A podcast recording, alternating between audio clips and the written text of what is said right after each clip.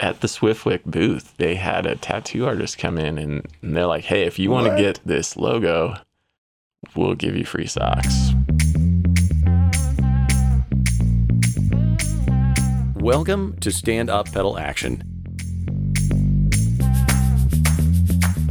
In this episode, we talk to Nick Ponzer of Criterium Bicycles in Colorado Springs about trading tattoos for socks, why physics and fixie bikes don't mix, and what happens when you try to off the couch a triathlon in Iceland.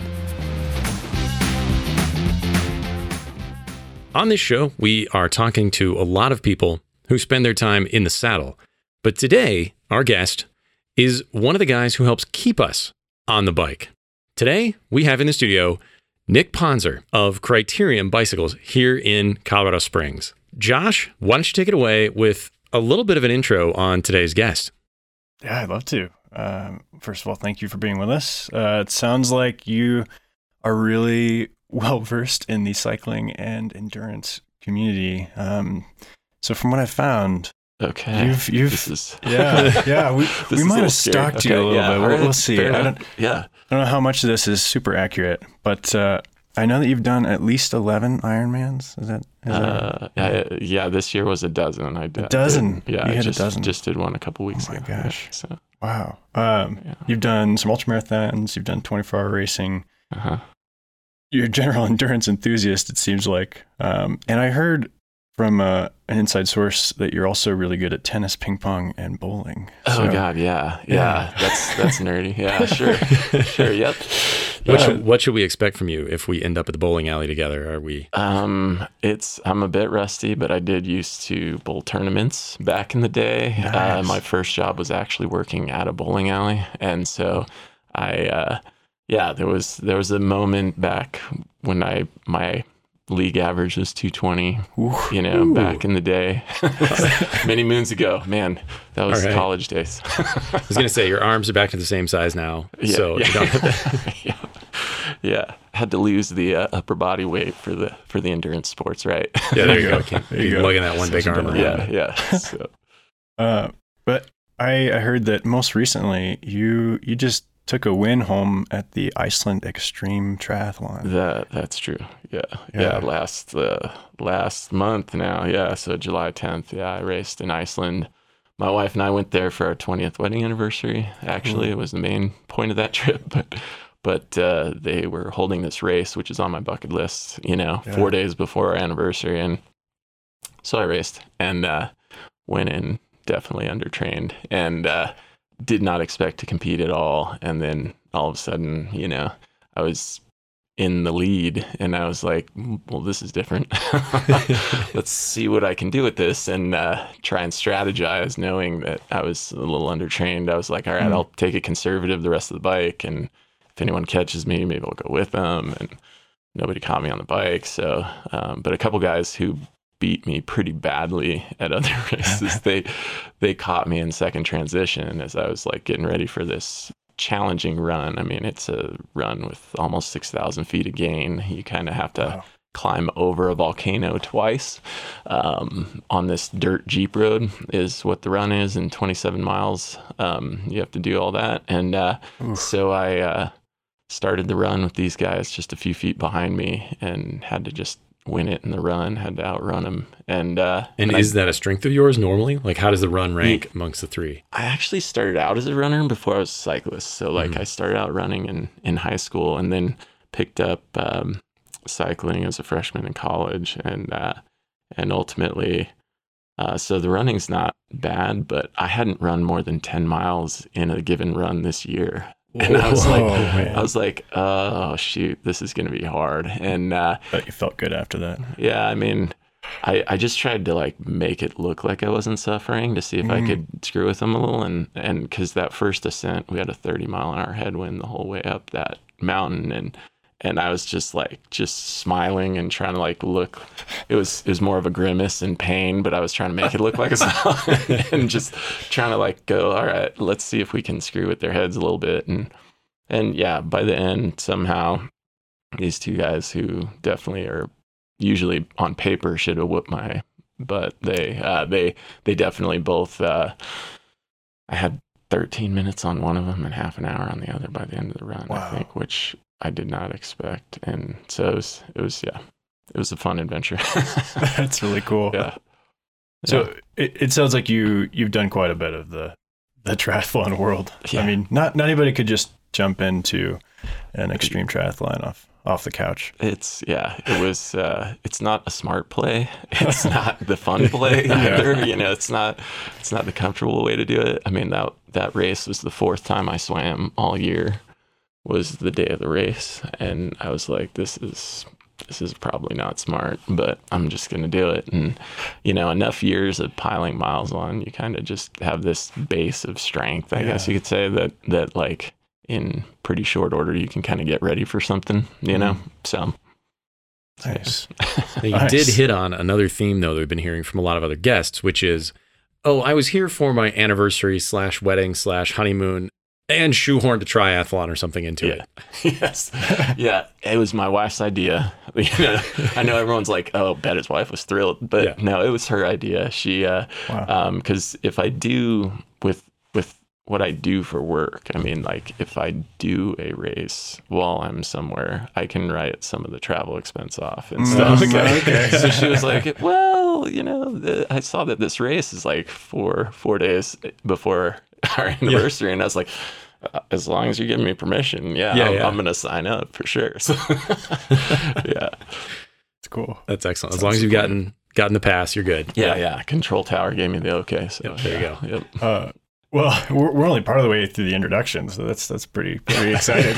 we got we got more to come. Got ways to go. Um, so besides doing all those wild wild adventures, um, you're also the president of Criterium Bicycles here in Colorado Springs, which is kind of a uh, the pivotal shop that's been around for a really long time in the Springs. It's a shop I grew up going to and has First been a shop. huge huge support. Oh yeah, first shop I went to when I moved here almost 20 years ago. So yeah, for both of us and many many other people, if you say bike shop, people think Criterium. Yeah, yeah. It's it's been an institution, honestly. Like since you know it was open '73 by Kay and Chris, uh, who were the original owners of it and founders, and and started out downtown, and obviously like um, and Kay had control of it and owned it for 40 years. You know, I mean, she put in a lot of work into that place, and I mean, historically, it's a significant shop heck nationwide. I mean, like Barnett's Bicycle Institute started in our shop in the 80s. It's one of only two mechanic schools in the nation. Um, uh, Kay was one of the founding members of the Specialized Bicycle Dealers Alliance back in the day, one of three um, who set up, it was sort of an agreement between Specialized Bicycles and their dealer base to kind of start. It was the first big company to like really set up like an agreement with their dealers where they weren't you know where they were on the same team and they were trying to figure out like how do we Mhm. help each other out? And so she was one of the people who laid the groundwork for that and set that all up. I mean like it, it's been a really significant shop. And so when i started there in 2004 um, when i first moved here i started working there and and um, and it was the first shop. I mean, I'd been working in the bike industry for years, but it was the first shop that I'd worked for that you know I could I would consider owning. You know, like Yeah. because every other one I'd worked for, I was like, oh no way, There's, Yeah. you know, or um, and and then in 06, I think it was, um, Kay actually approached me and said, hey, would you be interested in taking over when I'm ready to retire? And so so I said, yeah, you know, I would. And um, and we sort of write, wrote up a buy sell agreement, you know, where over the next, let's see, it was um, seven years, I accumulated some stock in the store. Mhm. And then at the point where I owned like 49%, it initiated or, or sort of set in motion that I was required by that agreement to go get a loan to buy her out, you know, Yeah. for the rest of the way. And so, so I bought her out in 2013. Um, and since then, it, you know, it's been a learning experience for me. I, Yeah. I was not a business major in college. I didn't have a single business class, accounting class that Mhm. would have been helpful. but uh, a lot of on the job, you know, learning. So, Would you say you got what you bargained for, more or less?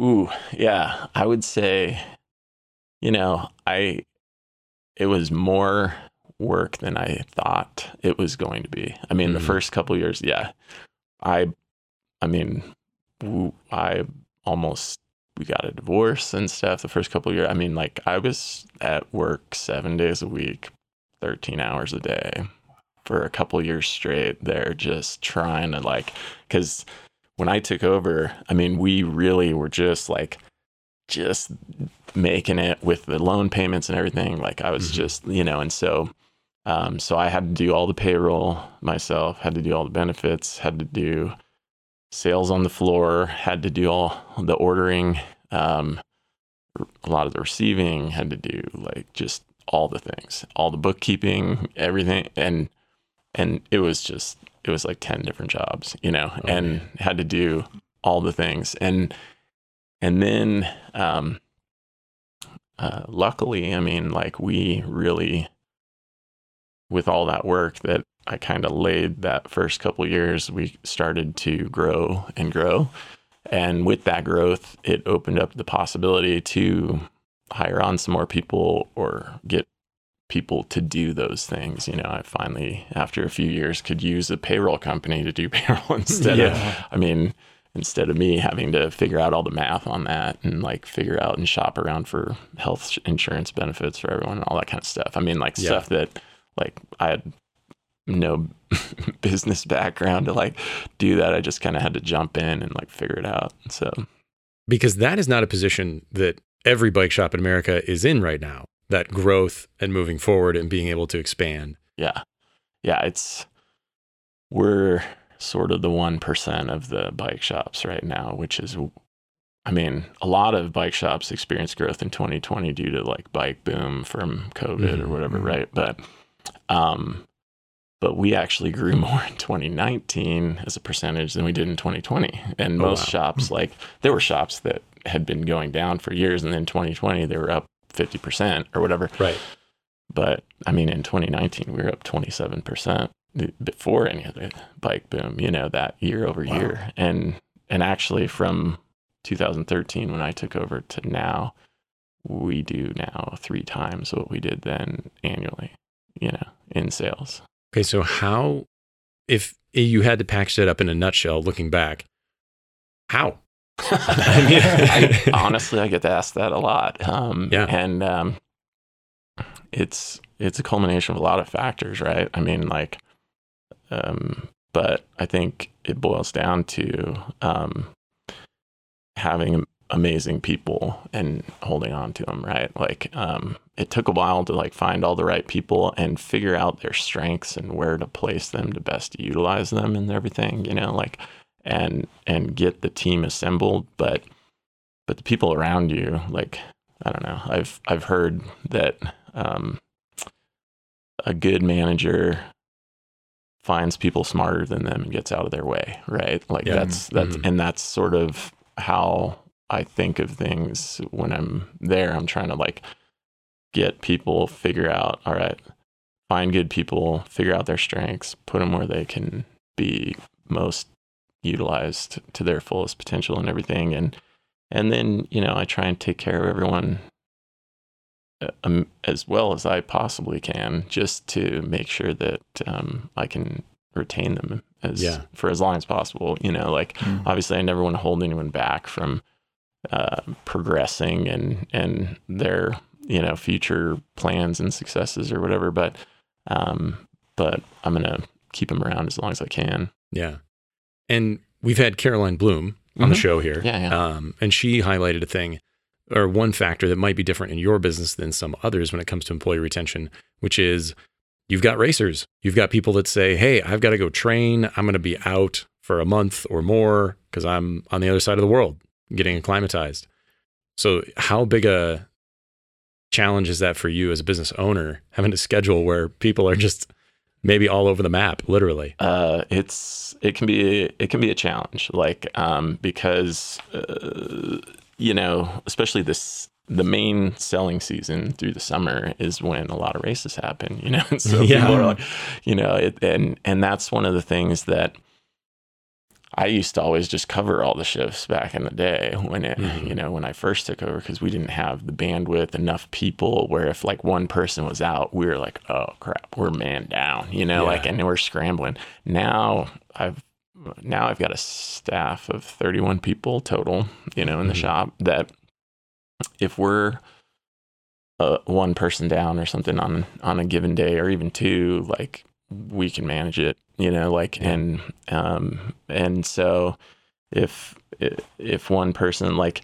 Caroline Mani uh, was working for me for quite a while, and she's a professional cyclocross racer. That was a little easier because it's winter sport, kind of. Yeah. like, so, so she would take like two solid months, two and a half months off in the winter completely because she'd be traveling to Europe to race Mm. and do all this stuff, and and that was that was actually kind of neat because then it was like, oh, sweet, payroll goes Yeah. down a little in the winter, you know, or whatever, because she's Yeah. a, you know, but um, it it it definitely poses a challenge, and that's the conundrum of the bike industry, right? Like all of us love riding, we love competing, we love doing the, that type of thing, but when we're really pinned and we're like need to be at work, like Mhm. That's when all the races happen. That's when all the events happen. And it's like, and, you know, and a lot of times we're helping out at some of those events or doing things like that. And it's like, well, we definitely don't have the ability. And that's why, like, anymore, I don't race that often. Like, that's Yeah. part of the reason I pick these like bucket list kind of races is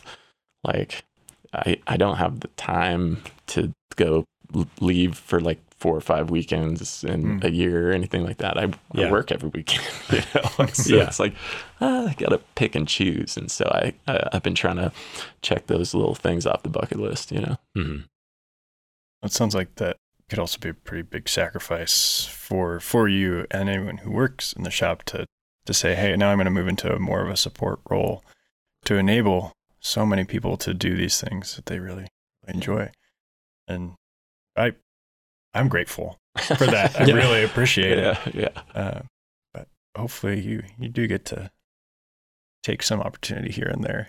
It sounds like you are. I I am now. Like Mm. yeah, like I said, the first couple of years I took over, I I never was away from the play. Like it was there just was yeah, no way. But so actually the trip to Iceland was the longest vacation I've ever had. It was 13 days off of work and I've I've never had that like in my life. So Wow. like so um so that was fantastic and to be able to do that and like I didn't get a call from work at all like or anything which was rad Oh man. you know Yeah. um I got a couple texts after they saw the results they were like like oh man you know but uh yeah yeah I think the texts were like oh I guess you're not fired you know because uh, yeah, that's our running joke is like yeah you can go race but if you don't win you're fired you know? so, so um so we uh um so it, it it's good that I can finally take vacation you know which is cool so I'm I'm happy about it so is my wife I would imagine. Yeah. yeah Wow. yeah And the shop was still there when you came back? yeah, it didn't burn down, didn't blow up. It's pretty rad. Yeah. Excellent. Yeah. Wow. Uh, well, I'd love to dive in a little bit on what your backstory is and like how you got to be where you Yeah, are now. yeah. How did we get from bowling to bicycles? Yeah. yeah. Okay. All right. So um, I'm from San Diego, California. Okay. Originally, I grew up there. Um, I went to college at a school in San Diego called Point Loma Nazarene University. Uh, Run a track meet there once. Okay. Yeah. Yeah. It's right It's on the nice beach. track. It's beautiful. Yeah. It overlooks Get the ocean. distracted. Yeah. Come around is. that back stretch. Like, Yeah. oh, Yeah, you can Ocean. see see the waves. Uh, so um, so I went there. Um, it's where I met my wife. Um, and uh, I actually studied sociology and criminal justice. Actually, I was planning on going into federal law enforcement. I was planning to go to law school, and uh, I started working in the bike business in San Diego in college. Um, Mhm. I started working for a company, Mountain Bike Warehouse was the store I started out at. Worked for them for a while. Then, um, a summer after that, I was a mountain biking instructor for a youth camp up in the Santa Cruz area, Scotts Valley, Mhm. California, for a summer, where I had to build and maintain the fleet of bikes and then take the kids out and teach them how to ride and everything, how to mountain bike. And then, uh, pretty cool job, you know. Any epic stories out of that? Like kids going off cliffs into a tree, anything like anybody No. get totally tore up? No, I, I broke a helmet, but like, Ooh. no, yeah, I, I just like was flying down, looked back to check them, and then looked forward, and I was like, oops, and just flew off this embankment headfirst into the other side of it, and like I was like, okay, all right, Yeah. yeah, I'm okay. I'm not seeing double. I'm good. You know, like like Wow. you did back then before Yeah. concussions were.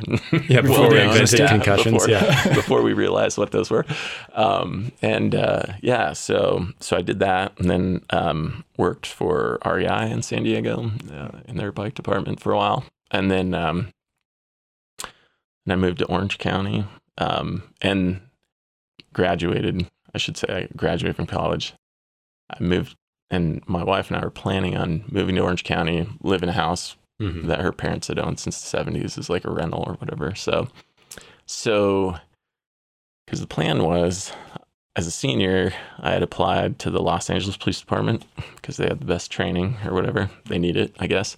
Yeah. Um, and, uh, and so I, I applied there and, uh, plan was I was going to start the academy that summer right after we got married and then, you know, go into that and we'd I'd live in Orange County, commute up to Mhm.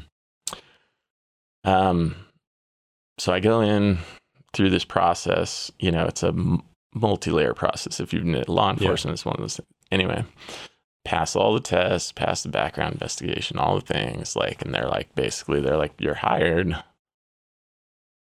We just need you to come up, do a psych eval and a medical physical and then once that's done, then you just have to, we tell you when to show up, you know, Mhm. for the academy. Well, I go up and filling in the uh, psych uh, tests, and they call me back for like medical tests one at a time or whatever. And then, well, they gave me the wrong instructions on a color vision test. I failed it. And What? I didn't know that it was the Mhm. wrong instructions. They, I, I didn't quite understand what she was saying. Like this, this nurse or whatever that was giving me the, and I was like, wait a second, like that doesn't make sense. And she's like, no, just go dark to light on this thing. And th- but there's different shades and stuff. And I was like, that doesn't that doesn't make. And when it's supposed to go, like you're supposed to start with one shade of like it's like a purple, Uh-huh. and then move towards like through into brown and whatever. And so I was like, dark to light, okay, darkest of each one. Just failed it like miserably. And so I was out. Like, and this was two months before I'm gonna get married. And the process takes like eight months, right? Like, Yeah. I was like, two months before I'm gonna get married, I was like, I was scrambling, and since I'd been working in the bike biz, I just went up to Orange County, gave my resume to a few different shops up there, got a job offer.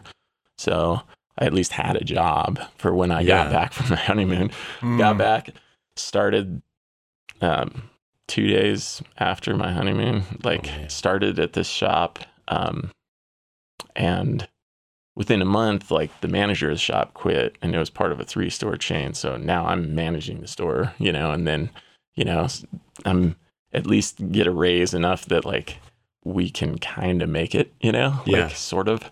Um, but uh, yeah. So what was going through your head at that point? Like, are you excited at all about the future in bikes, or is this like I am not supposed to be here?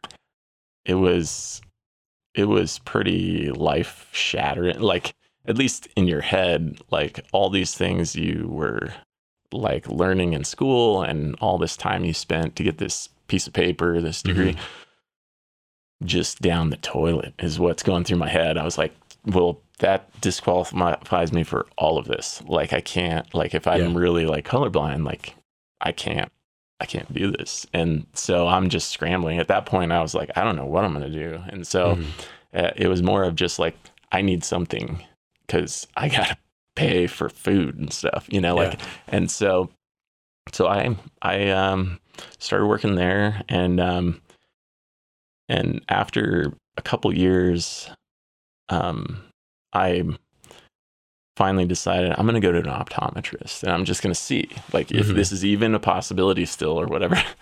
And I feel bad for that opt- optometrist because when she gave me the same test but different instructions, I was like, "You are shitting me!"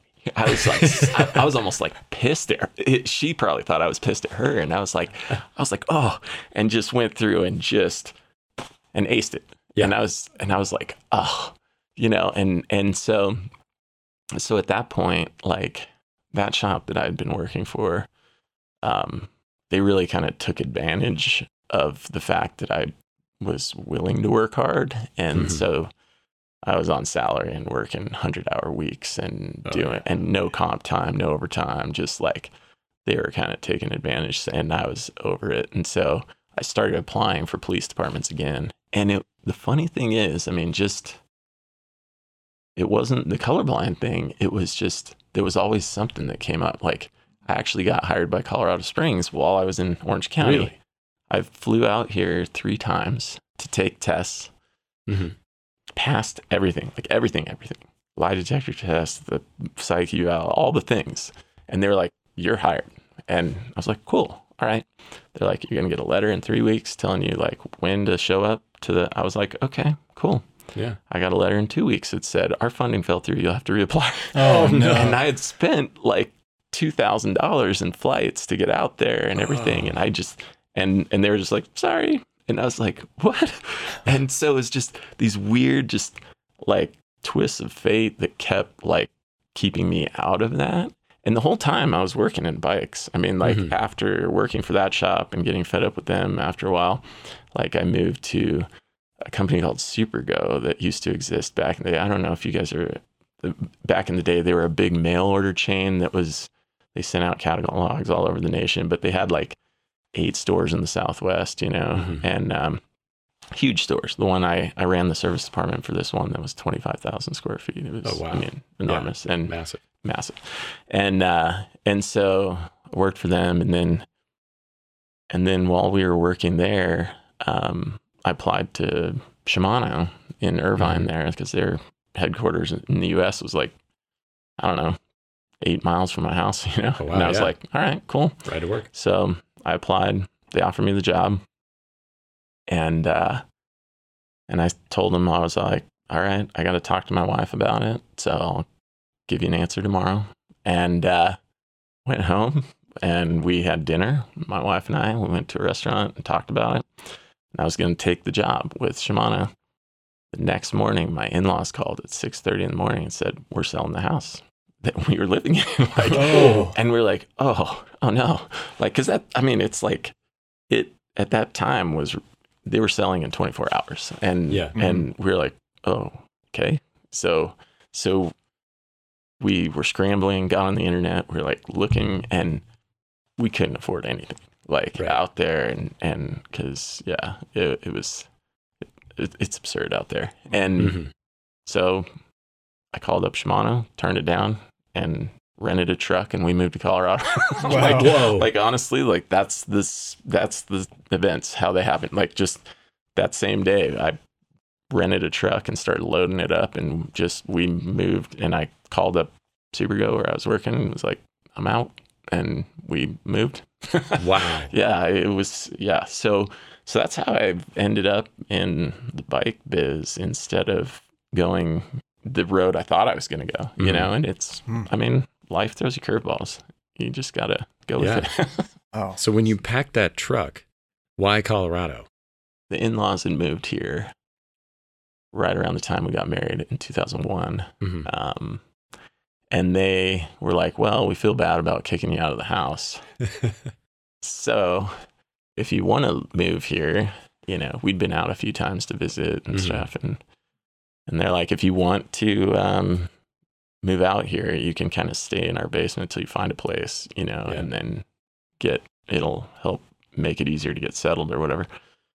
And honestly, my wife was kind of sick of California because um, she had a teaching credential out there, couldn't find a job at all because Yeah. right before she got her credential, they rescinded a law on class size limitations and fired tons of teachers. And so there's all sorts of qualified candidates and no jobs, right? Yeah. So, so that was holding us back there also in terms of, I mean, she got here and within three weeks she had a teaching job at District 11. Oh, I mean, like, awesome. so, and so it's just one of those things where like, and it's way more affordable. At least back then, it was way more affordable, like ridiculous.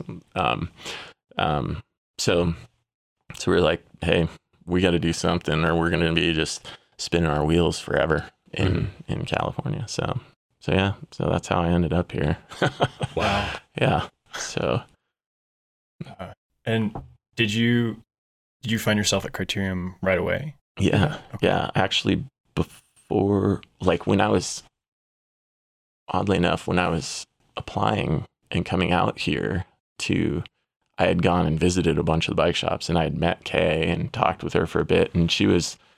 She was like, "Well, when you get your police job, you know, out here, if you want to work part time for us, you know, like, and you know, still stay, uh, and she's like, just come out." So, so I just contacted them and was like, "Hey, as it turns out, I'm heading your way and I don't have a job yet, you know. And Yeah. they're like, sure.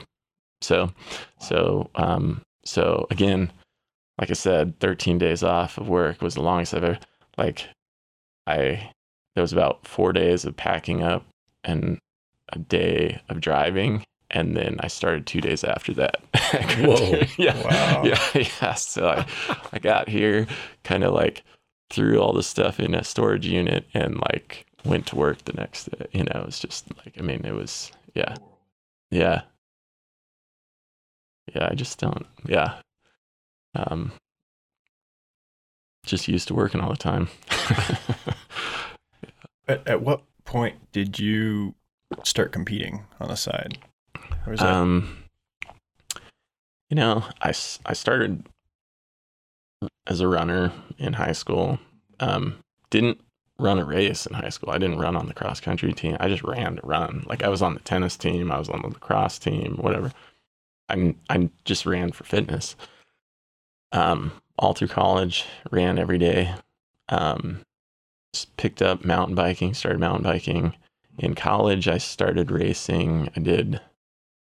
One of the guys I worked with at REI was a big road racer, and he was like, "You should come out. We're having a cyclocross race." I was like, "What's that?" Yeah. And he's like, just come out. And I was like, okay.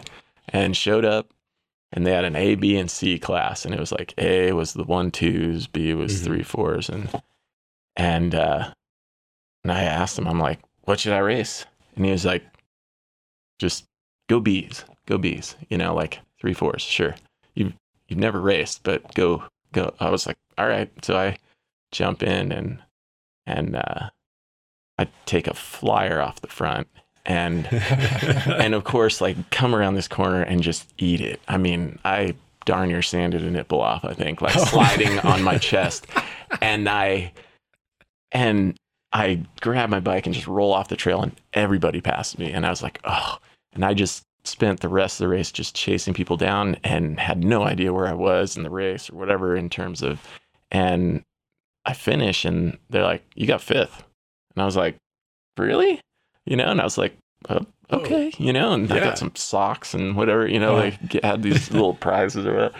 I was like okay. So so they had another one like i don't know three weeks after that or something and uh same mo just fly off the front just just catapult off the front. But this time i'm out in front uh, it was like it started in the velodrome in san diego and kind of went out into florida canyon there and seven laps of this like sort of mountain bikey kind of course and then back for two laps of the velodrome to finish. And i didn't get past until six laps of the dirt was done and one guy came by me and and then one more guy just as we're getting into the velodrome passed me and and so i got third in that race in the bees and i was like well this is cool you know i like racing you know it's, it's Yeah. uh, and uh, and then started doing some mountain bike racing. Did um, decently well. So it sounds like, at least early on, this was just pure brute force. There was no Oh. strategy, no None pacing, just whatsoever. yeah, I love that. yeah, Yeah. It's I was strong, like, and and the funny thing is, like, I had run for so long, like, and when I say run, like, literally every single day I would run, Yeah. and it started out when I was in high school, just you wanted to be fit, so like, so I was running like one mile every single day, and then it turned into two, and then three, and by the time I got to college, I was running eight to ten miles every day, and I was running at like six fifteen pace. It Oh, wasn't wow. like I was like jogging, like yeah, yeah. I just naturally had built up this big base of strength because I ran every day and I just kept Yeah. going a little further or a little faster or both, you know, and but I had never raced. I didn't have Yeah. any idea. And then I started biking. I got a mountain bike uh, when I graduated from high school. I used my graduation money, some of that, to buy a mountain bike. And because a buddy of mine had ridden across the country with, uh, you know, on his mountain bike. And What he- was that bike? Do you remember? It was a Schwinn Mesa Ooh. it was not an awesome bike, but it was what I could afford, and I was and and so my buddy took me out, and I had a good engine. I just had no skill set for it, and, Yep. and so I started and and the the the strength's a little different, you know, obviously running to biking, so it took me a little while.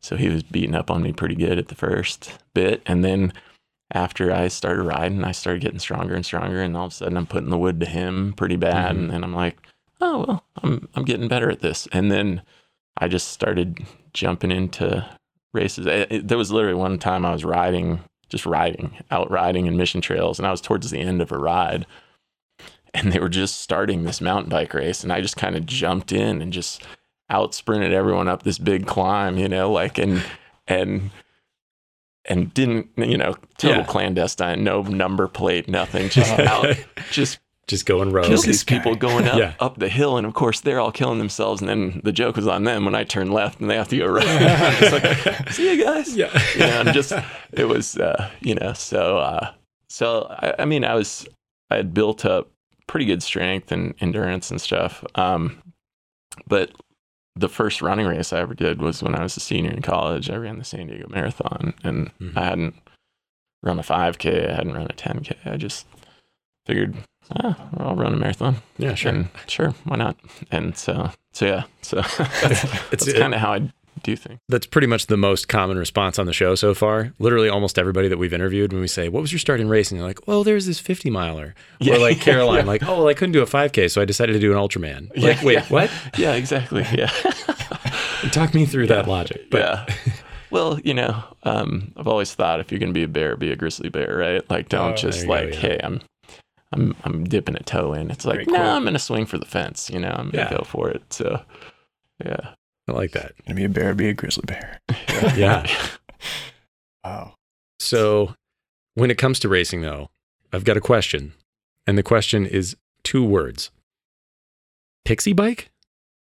Ooh, I that is not my cup of tea. I've done it. Okay. like, Because we came across this looking up stuff on you, so I didn't know what your involvement here Oh, was. Yes. So, um, so for many years here in the Springs, it was sort of started by John Hurley, who works at the shop. Mhm. Um, they uh, they started the Pixie Repack downhill race, which you're riding 16 inch wheel kids bikes that are modified so that you can actually ride them Yeah. ish Ish.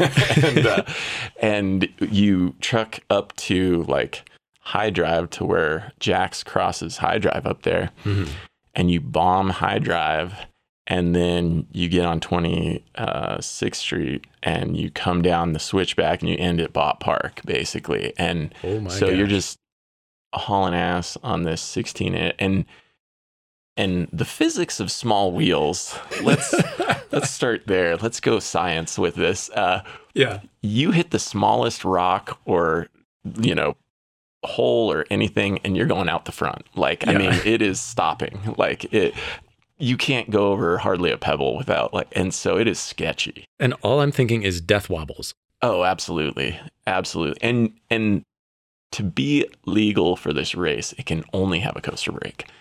You What? cannot have a handbrake. So so if you want to break, you are really out of control now. Like cuz you're just the rear end just is is snaking back and forth and you're like, "Oh man, you're about to yeah, it's bad." So so I yeah, I did it one time. Like I I I was suited up. I, I put on full shoulder pads, like full face helmet. Like I Yeah. was I was like I I know what this is gonna look like, and uh, I did not do well. But some of the people, honestly, there's some dudes who can ride those things. Like Hurley is really fast. guy named Dallas here in town. He's super fast. Andreas, who w- used to work for us, uh, Mhm. he really fast. I mean, some of those dudes have no fear and they just can haul on those things. Like me, no. No, Yeah. no way. No way. I'll stick with the like long suffering hours of any kind of race over over that Yeah. sketchiness. So we're not going to be seeing that on the Olympic circuit No. next time around. no, Okay. no, no. It's uh it's yeah. That is unique to the Springs, I think, is Pixie Racing for sure. So they they also have done the Cannonball Run, which is where they start at Palmer Lake and race to downtown on those. Which that's a haul. That's a long way. Yeah, and they have to like do certain things along the way, like capture photos of themselves doing certain things. It's like a it's almost like a scavenger hunt in a race, but that's a long way on a 16 inch. Yeah. Yeah. Are Yeah, you allowed to re-gear the bike? Yes, Okay. yes. I mean, there's only so much you can do with a 16 inch wheel, though. Yeah. The cog's Yeah. going to be bigger than the wheel. Yeah. yeah. and your knees will never forgive you after something like that. You know, it's one of the yeah. No. But Okay. Uh, well, I, I heard another fun fact about you that uh, hmm that you don't eat sugar. I don't. It it was um it was sort of a conscious decision a few years ago. I think I started that in what 2016 or 17. Um I was just finding that like my energy levels were all over the map and I um and I would get drowsy like shoot just driving to Denver I would start like having a hard time like staying awake and stuff cuz as an athlete when you're training all the time, racing, whatever, you know, when you're doing a lot of physical activity, you just think, oh, I can eat whatever I want. And and so I decided, you know, I I should probably watch my sugar intake. And then I was just like, you know what, screw it. I'll just not eat it. Like I'll and honestly, it's been great. It like prior to doing that, my right ankle, I was starting to get like some um, arthritis type symptoms in my right ankle. Those all went away after ceasing to eat sugar. Like the drowsiness while driving, or even in midday kind of thing, doesn't happen anymore. Like, like in I think 2017, I drove with my buddy Paul to Oklahoma City to do a race. And if you've ever driven from to Oklahoma City from here, it's about as boring a drive as you can have. Yeah. It is like North Texas and Oklahoma are like not the places you go for scenery. And uh and I drove the whole way back. Never got drowsy once, you know, and that and I was like, wow, okay, there's something to this, and and honestly, it's just helped keep me just generally healthier. I mean, like I I feel a lot better. I have a lot more um like sustained, like even sort of energy level. I'm not like I don't get hangry and stuff like that typically. So what is so you know training for a particular race or a particular event is one thing, but there you know not everybody's 22 anymore, like none of us are, and as you are you know working through your life, your career, what does that look like for you now? Like sugar being you know cutting sugar being a part of it, but overall, like has there been any other things that you've said? All right, well as I look ahead, this is what I've got to do to be able to compete and perform the way I want. um, I'm having to stretch now. You know, now you know in your 40s, it's it's uh, stretching is a thing. Um, Yeah. I never did before. It, it was not one of those things I consciously like thought about. And now it's like, oh man, and and now I know what glucosamine is and things like that. You know, like it's like Yeah. wow, never had to think about any of this stuff before. But yeah, um, and um, you you really have to plan it out a lot more um, when you have so many things, so many irons in the fire, so many things going on. I mean, um, outside of the shop, like I'm on the board of directors for Kids on Bikes, and Mhm. I work with District 11 on their continuing technical education program for bike mechanics and outdoor rec. Um, and um, I've been talking with some guys down in Trinidad about putting together a bike shop down there. And I mean, there's there's I I'm also on the Specialized Bicycles Retail Advisory Board, and there's just I have all these irons in the fire, and Yeah. then I have a son who's about to turn 14. I have, Mm. and he's you know got activities and things that he does and then you know um it's one of those things i i have a lot of stuff on my plate and so like i really have to be intentional about planning things out like okay Yeah.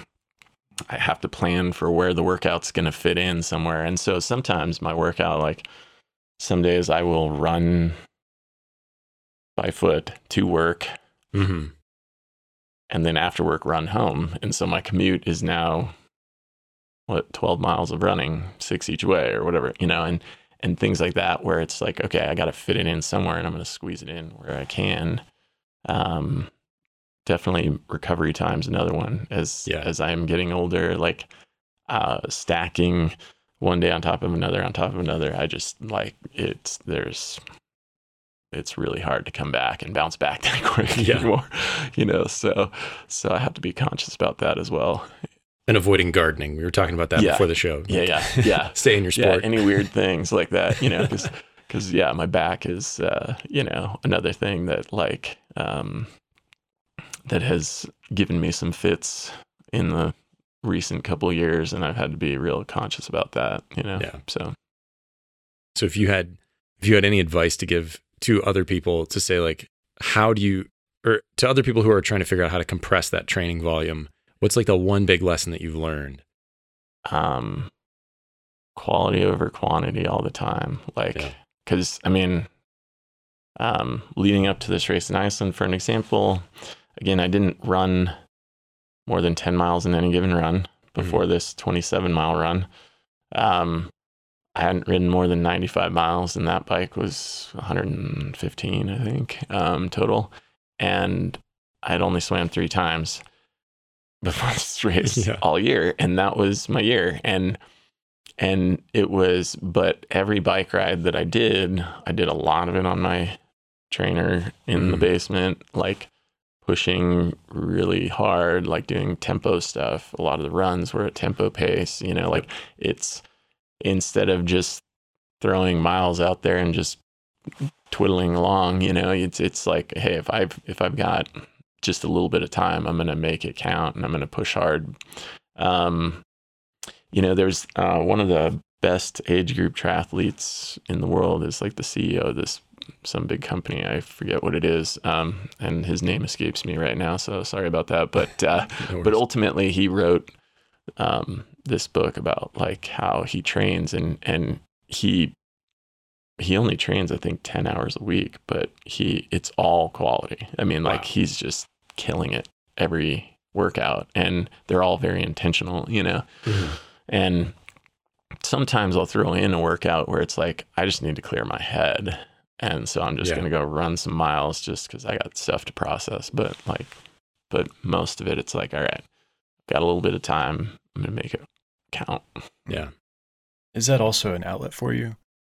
Always has been. Yeah. Yeah, absolutely. Riding and running are both things that that's sort of what got me addicted to them early on, you know, was like this is my thinking time. This is where I process things. Like all through college, like I'd I'd think through what I was gonna write for a paper or something in my head while I was on the track running. You know, like I would spend a lot of miles running on that track just to just to kind of since it was mindless when you're on a track, it's you're not having to like think of where am I navigating to. It's just like you could just think through like your work for the next day or whatever, you know. So yeah. So, moving from you as a cyclist to the community of cycling. That was one thing I was struck by again listening to that that other interview that you had done. Um, this idea that cycling isn't just a thing that you do to escape, but there's a value in building the community. And it sounds like for you that goes beyond just you as a businessman. It's not just the self-interest of saying, well, hey, if there's a cycling community, people buy bikes. It's much bigger than that. Right. So what was that like for you? Like where did that come from? Um, for me, it's been um, through the shop. You get to know a lot of the cyclists, right? And and just people in general. You get to know a lot of people, and and for me, I've always felt like um, they're who we're there for, right? Mhm. And we are part of the community and we can't be separate from it. Like we can't just sort of be located in the community. We have to be we are part of it. Like we are all Yeah. members of that community and like and as such if we want change or improvements in cycling infrastructure or in access to things or we want more people joining in so that it helps with building more of that it then we need to be the first person to jump in and and start doing that right? Like so we need to make things happen in that direction. And so so we really want to just um, do whatever we can to um, help as many people have access to bikes as possible. And that's you know why I've been working with kids on bikes you know over Mhm. the years. And um, and we started the bike clinic many years ago which is the free bike shop where working poor and homeless and stuff who need bikes for transportation where they can get bikes fixed up or or acquire bikes and stuff. Yeah. um, we started that many years ago and we still fund that. Um, we um, so we want access to bikes um, for people certainly. Um, we also want trails and places to ride. And so we work um, and try and support medicine wheel Yeah. um, rimfee rocky mountain field institute trails and open space coalition you know um, over the years we've done what we can in terms of donating to those causes and helping them whenever we can with events or whatever just to try and like make sure that um, we have places to ride and they're upkept and their new places are built um, and you know the um, and and if we don't have places to ride all of us who love to ride can't ride Yeah. and and then that just sort of chokes off the community and and no one wants to ride anymore because there's nowhere good to Yeah. ride so like that if we're not thinking in that direction it's you know we're we're not going to want to live here and recreate here um Yeah. and so not even in, from a business perspective like hey we, we won't be able to sell bikes it's just Right. Right. I won't have places to run. And that sucks. You know, Yeah. like so so I um uh so yeah, we're we're just trying to like do what we can to to support all of those. And you know, the last couple years because we've experienced some really big growth and and last year especially we really like with the boom of Mhm. cycling that happened with with uh, lockdowns and stuff like that um we haven't really needed to advertise much, you know, Yeah. like, um, and so I've been redirecting all of the funds that would normally go to advertising to instead go to these organizations. Like, so because, um, because we haven't had to drum up any demand, you know, Mhm. honestly, it's, we have more than we can take care of because of the shortage of bikes and stuff right now. But, but we, Yeah. um, but I just, you know, I, I found it was ridiculous and fruitless to like spend money on that stuff. So we just Mhm. were like, all right, we're just going to spend that money. Like, so, um, so coming up here with the Indy Give campaign coming up, we're going to be giving away some money to some of these groups and where it can be matched and all that stuff, which is going to be fun again, you Yeah. know, for, um, so, um, and, uh, yeah, in wherever it's possible to help, we're trying to, you know, we had an Eagle Scout who came approached me. It was awesome. I mean, like he brought in like this little proposal, like he wanted to put like a work stand with little tools like out on the trail there. Yeah. Um, for his Eagle Scout project, and he was brought that in as a proposal for us to like help him with it, and and he was, you know, very genuine and like, and I was like, sure, and I just ordered one, and and then called him when it came in, and was like, here it is, go put it in, Yeah. and uh, you know, so, um, and like at the new Red Lake facility, I bought the bike racks for that, you know, like and paid Yeah. for those and ordered those and stuff. Um, because we'll be lo- we'll have a location there too, like just for renting, like as soon as they get the construction done. and Oh, all that nice, for yeah. that. Um, but but ultimately, you know, like again, wherever we can help and make things make it easier to bike places, make it more accessible, make whatever we can do. That that just is good for everyone here because the more people we have on bikes, more people who are going to vote for trails expansion, more people who are going to, um, you know, help on dig days and stuff like that, where they're actually doing trail maintenance or trail cleanup or whatever. The more people we can get, you know, in this community and build it up, the better, you know, for everyone Yeah. who, who uses all this, these things, the trails and the bike paths. So to go from how you guys can be involved in the community, I've got a bit of an interesting question where we're going to turn that. Now, I've been in your shop any number of times, usually coming in pretty helpless with a broken part or something that doesn't fit. Um, and I've seen one particular kind of customer, which is the people who admittedly know nothing about their bike. They don't want to know anything about their bike. It's just here, please fix, make better Yes. you know and for those you know the the, the second you get them on a bike ideally they're going to be a customer for life there are also those of us who are not in that camp who've learned a bit about a bike learned a bit about our own bike maintenance and we're in the group where if economics were the only thing that mattered we'd be out shopping on the internet Sure. right because you can get almost anything as cheap anywhere you want you know in a world where there's any number of online retailers so here's the question as a consumer, what is the best thing that I can do for you as a retailer? Like where what should I be buying from you other than everything? But I mean, what are the high value ways that I can cuz nobody's made of money. Well, sure. Like if I've got to maximize my dollar, how can I still make sure I'm doing that with you in the equation as a bike shop? Sure. Yeah. Um, I think there's a couple things there. Like first, um, realizing um, the well, first off, um, let's start with like consumable items, things you probably wouldn't buy on the internet anyway, chain lube, stuff like that. Mhm. Those are generally higher margin items for a shop. You know, Yeah. like that's where um, you know bikes aren't a particularly high margin item. They're high Right. high dollar. I mean, like they account for a lot of margin dollars, but the Mhm. percentage is not super high.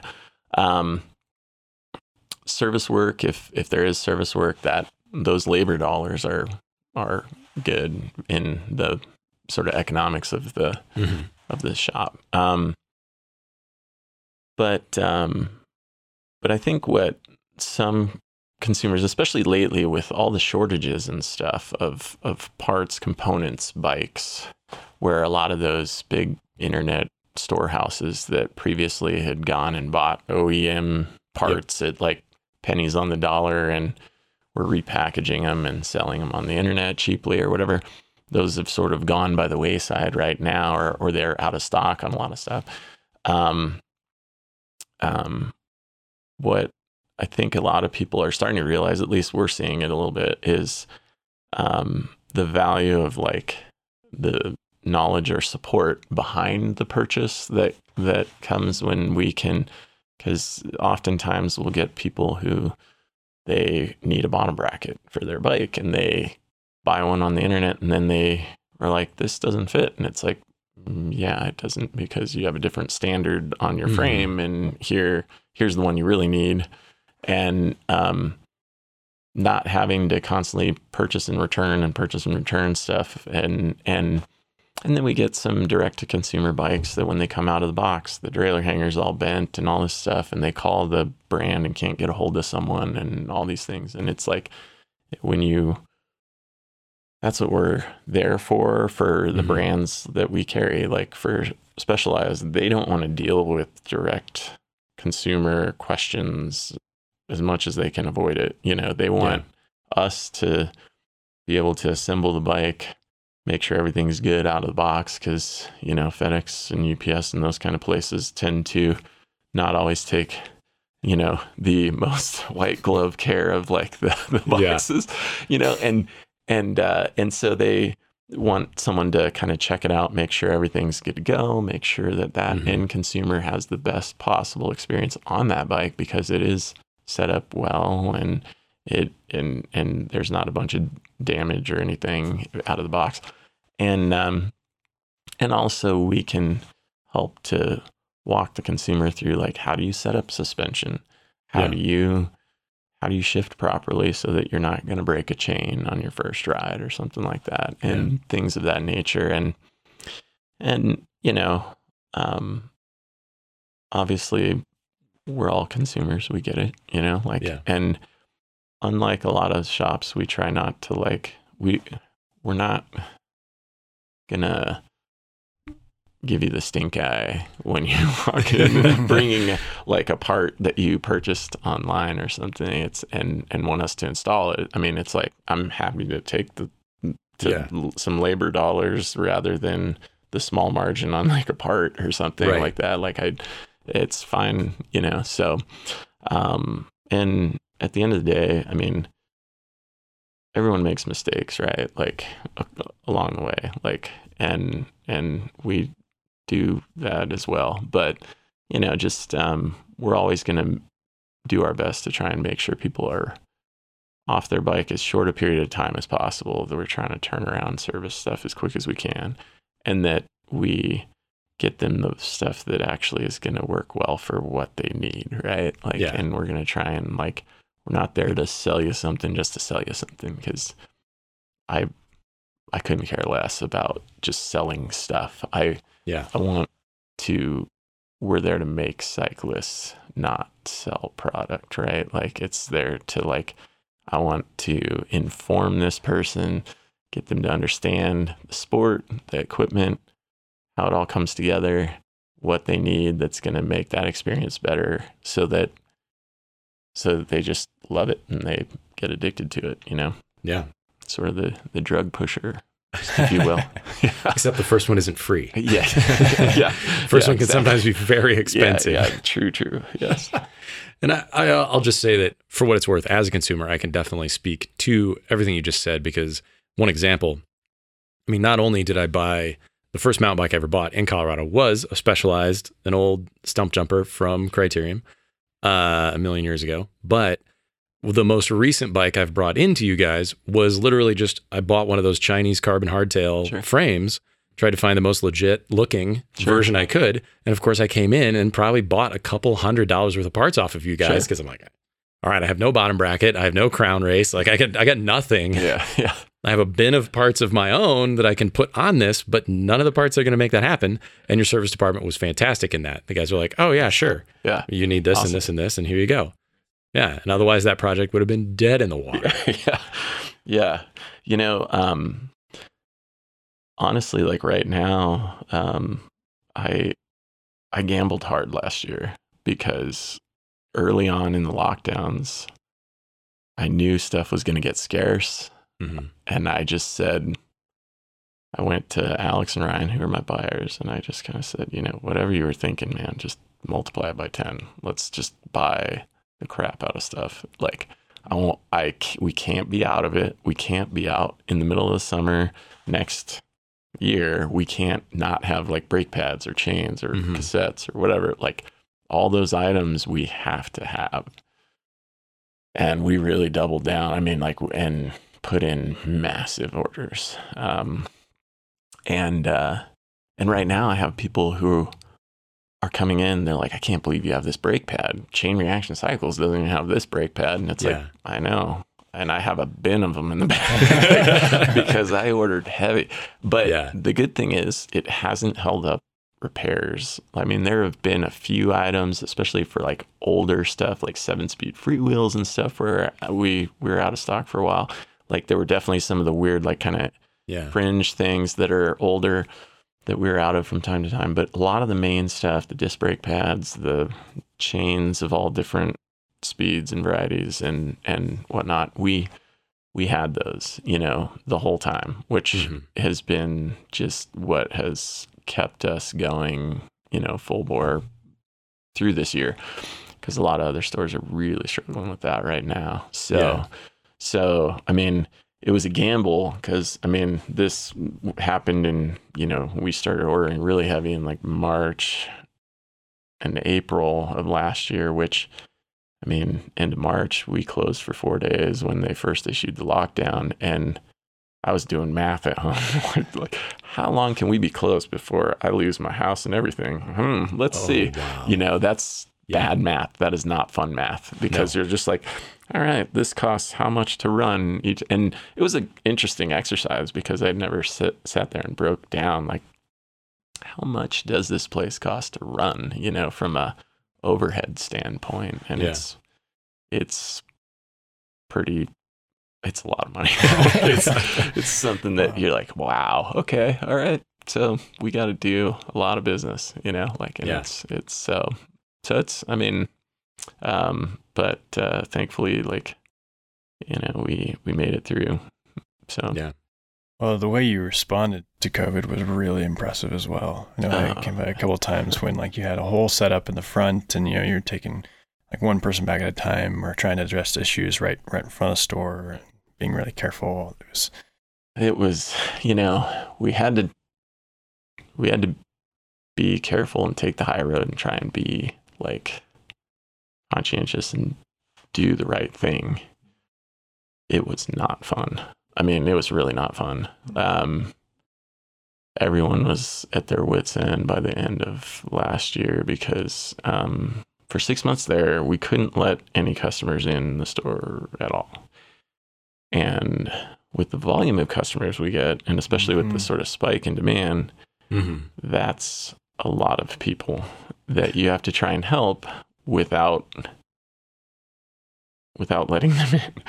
And when you have to curate every sale of every like inner tube, everything, like that's a lot of running back and forth. Like on average, somewhere around 16 miles a day for each of us, just in and out of the store that whole time. Whoa. And we couldn't have our full staff either Right. because they were like, you can't have more than 10 people in a building. Well, I was like, I only have 18 people working a day at least, you know, and it's like, so we had half our staff had to deal with more demand than ever. We're running in and out like madmen.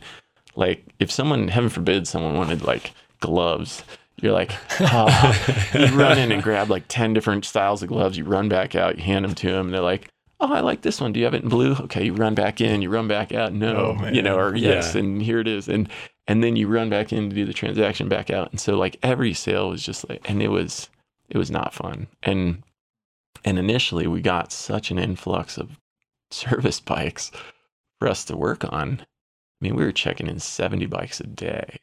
70. 70 like 70 and and we got to where we had no space left in the building and we have a pretty big Mhm. building but we had them on the floor because since customers couldn't come in anyway like to shop like we had them stacked in the floor everywhere like i mean and we were just running out of space and we were like oh my god i don't know how we're gonna do this like i Yeah. mean it was just it was so hectic and i mean all of us aged i think 10 years last year just because of that like just hectic hectic environment and and then and now actually i guess now it's nice because we've seen worst case scenario in terms of mm. how how operationally we would have to and now it seems super easy. I mean we're still selling a lot of stuff and we're still handling a lot of bikes but because we have a full staff and people can actually come in the store and they can mm-hmm. self shop instead of having to like you know help them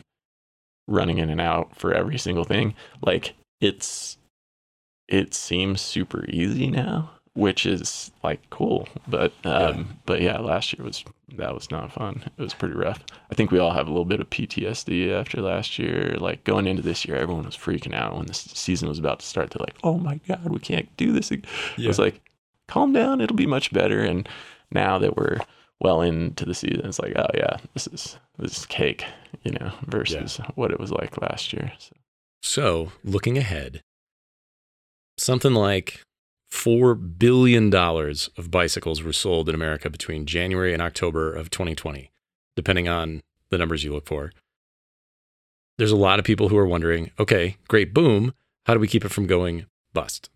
oh yeah, yeah, that is that's where the magic lies, right? Like, so it's the best thing that we can do as a shop to keep the boom going is to grab hold of all those new riders and help them plug in somewhere.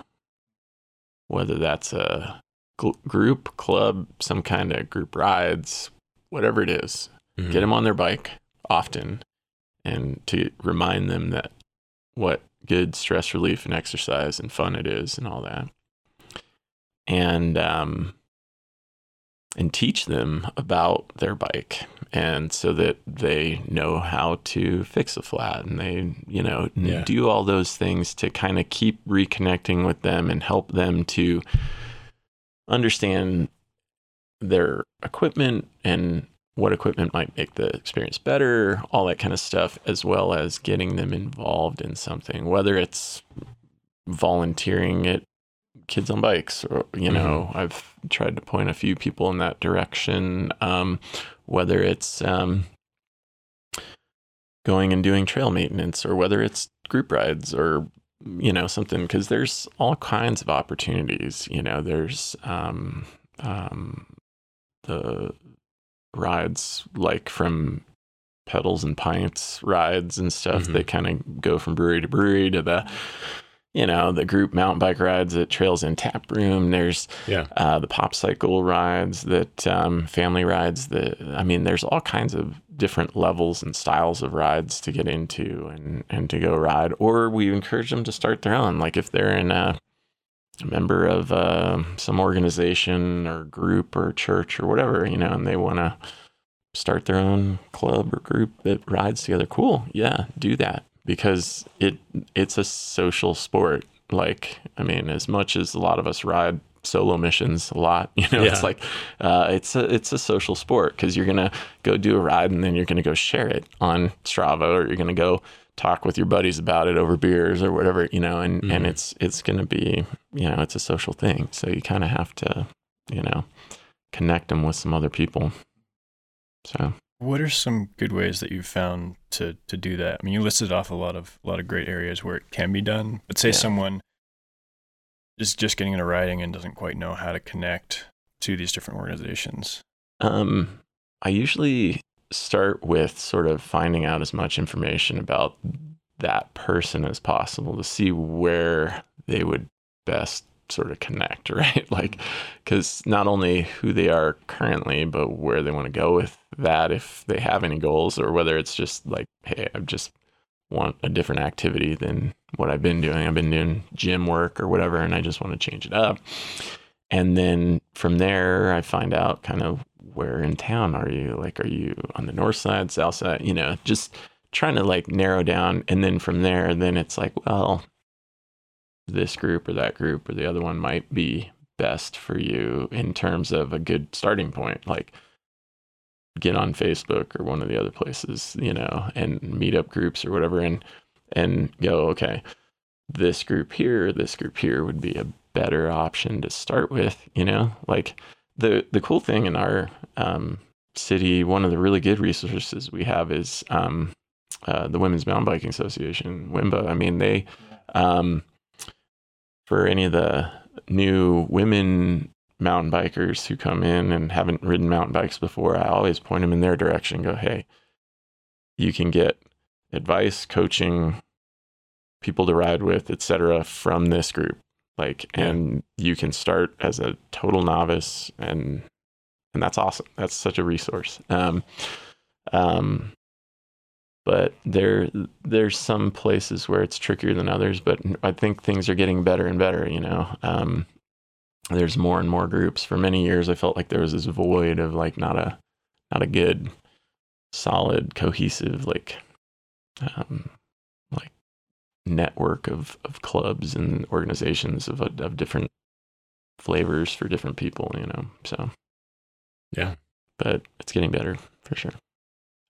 And that's one of the things that's it's really fascinating for me. You know, having been here almost 20 years riding, and for me, it was a very social activity at some points, and others very, very much just the place to escape and get away. But the crazy thing that I've noticed is how much different, even in the last four to five years, things have been in terms of how connected not only the networks of people, but trails, the new stuff that's being built, how much more people are starting to recognize the Springs as a biking destination, which is, of course, mostly good, a little bad. There's a little of that tension of how do we keep trail interactions positive? How do we not get ourselves in a place where it feels too busy? Hikers are mad, whatever. Sure. And that tension of, well, yeah, but this was my secret spot. I love that trail. Yeah. yeah, I think everyone's got to wrap their head around the fact that this is now getting to be a pretty big city, right? Like Mhm. and and with that comes a little bit of that social contract kind of scenario where it's like, all right, we're all going to be sharing these areas, these common, you know, trails and such, and we have to make it a point to be overly courteous, to be like, um, to follow the rules, to, you know, clean up after ourselves, all that kind of stuff. Like make sure we're not thrashing our spaces, you know, Yeah. and, and not, you know, throwing up roadblocks to other people doing the same activity from those spaces. I mean, coming from Southern California down there, there was just crazy fights over the trails. I mean, like, Mhm. um, a lot of the trails right near where I lived uh, were closed to bikes completely, you know, and, and they were only hikers and horses were allowed or whatever. Um, and, and it doesn't have to be that way. It really doesn't. Right. Um, and that's sort of one of those things that, um, I, I have a hard time with Strava, right? Like that's one of those things that, like, unfortunately, I think tends to cause more bad trail etiquette than other things. Is the whole Strava thing and whatnot? People trying to set PRs on trails, and it's Mhm. like, guys, that was cool when this city was like hundred thousand people. Yeah.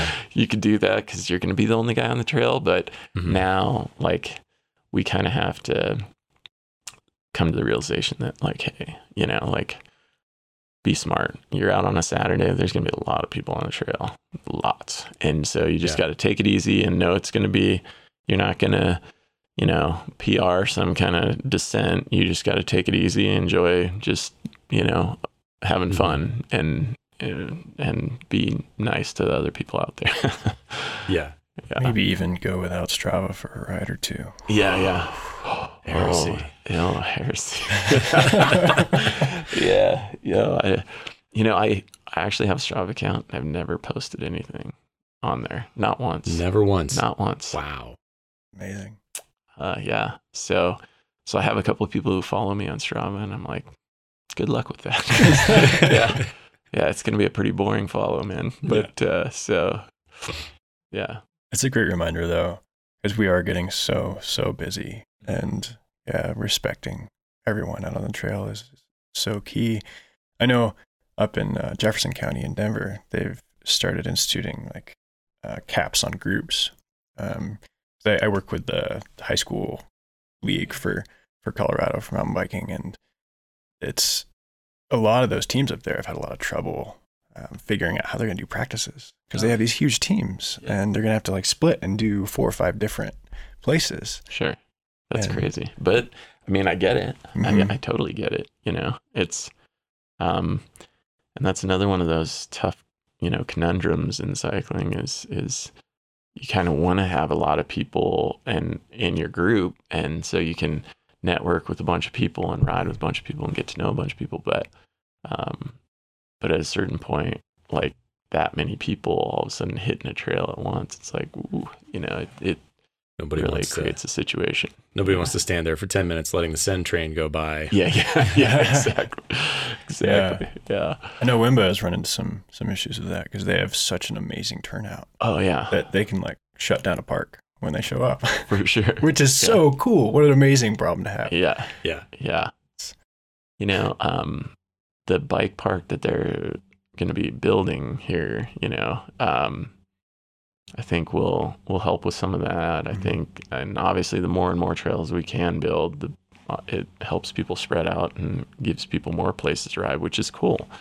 Um, unfortunately, that's a slow process, Yeah. and building homes isn't so as much so. So, so it's Right, one of those things where the city is expanding at a much more rapid pace than we can actually get trails built and stuff. So we just have to realize that in the short term, we we kind of just gotta be understanding with all the other trail users and and you know make an effort to be cordial and and follow Yeah. the rules and all the things you know i i take it super serious when i'm riding like my mountain bike anymore i just i i expect i'm going to stop every you know 100 yards although i never have weekend days off so i so i basically I, So you're I good to at go. least am riding weekdays which is a little better you know but even that even still there's Yeah. so many people out so Well, speaking of being courteous, we want to be careful with your time. We could keep this conversation going, but it's already gotten a bit long. However, we have a couple fun questions right. to finish up if you've got time for us. Uh, fire away let's right. do it Well, so one of the things, and we may already know the answer to this, but maybe not. Around here, we play a little game we call Best Day, Worst Day. What, just a couple quick memories. The one that stands out for being just, I can't believe I get to do my sport, whether that's in the tri space or on your bike. Just, this was great. And then a day that just was awful. Oh. All right. Okay. All right. So, um, best day. Uh, you know, I would say I would have to put Iceland was up there for sure. Yeah. It the weather, don't get me wrong, was was just hard. Like it was windy, like windy, windy, and rained a lot on the bike and everything. So not one of the days that typically you'd be like, that was best day ever. You know, I How, got how cold was that water? Yeah. uh, it was like 57 degrees Ooh. and and so i mean like it, it was it was rainy cold windy but the scenery was beautiful i just felt pretty good and then to win like i've, I've never won a, a a race before you know like Yeah. and i've finished in second third fourth you know along yeah never won so that was kind of icing that was definitely probably one of my one of my best days. Um, my ooh, my worst day. Oh yes. oh, there's so many. this this is the easier one to think about. Um, uh, yeah. So I um, the fittest I think I've ever been heading into a race. Like I was primed. Was um I think it was 2011. I was gonna go race Ironman Canada, and um, and so I was ready to race, and I was like just on it, and I showed up, and in Canada that day it was 97 degrees, Ooh. and I got two flats on the bike and I'm pushing super hard to like try and make up for the time lost there and like and the run has no shade and I just absolutely tanked. Like Mm. it was all I could do to like struggle home in that one and uh just decimated myself. And to top things off, like I was racing with a kid that I was coaching at the time and his dad. Um, I helped them both get ready for it. And it was their first Ironman race, you know. Mhm. And we were waiting around. His dad comes in finally after a couple hours, and the kid did great. Like he bested what his highest highest goal was, you know, which was great, and I was stoked for him. And uh, his dad comes in, and it's late at night at this point, and we're just torched, and then we can't find the car because you had to park somewhere in this town, Penticton, like in this, and we walked three miles around this, just trying to find the rental car. No. Like we had no idea where we had parked, and we're just walking around. We're just shattered, you know, like Oh, and yeah. and and cramping everywhere, and just like can't find the car. And then I have to drive back to the hotel, which is a forty-five minute drive and trying not to go to sleep, you know, like, and instantly they both fall asleep in the car, you know, and I'm just Yeah. like, oh my God, like just trying to like peel my eyes open, like trying not, you know, cause we, we were staying on the north side of this huge lake, you know, that's 50 miles long or something. And, Yeah. and I was just like, oh God, can anything get worse? We get to the hotel, restaurant's closed. And I was like, Oh. all right. Yep, that just caps it off. Oh, man. it's just one thing after another. That's, that's a pretty rough day. Yeah. Yeah.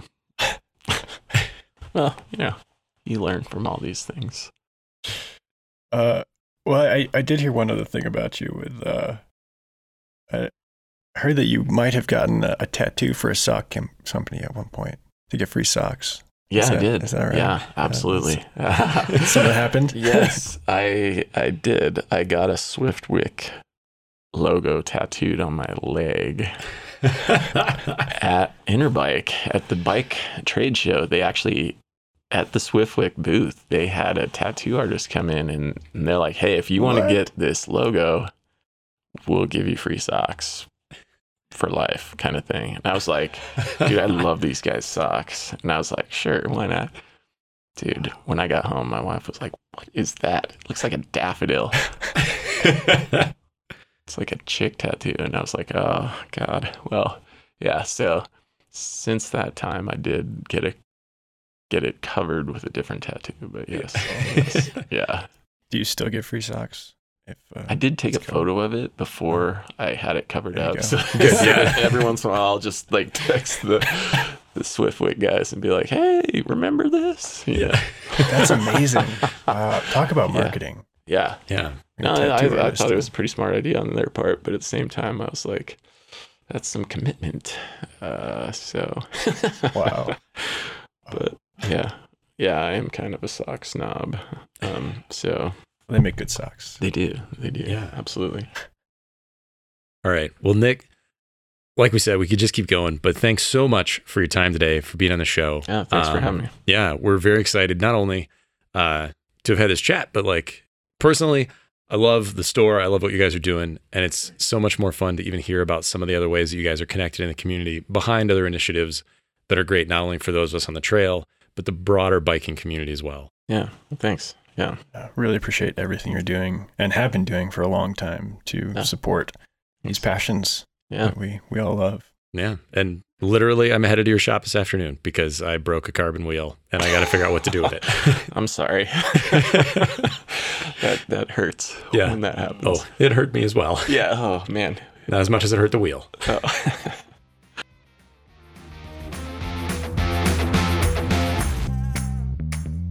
If you want to know more about stand up pedal action, you can check us out online at supa.bike. That's S U P A dot B I K E.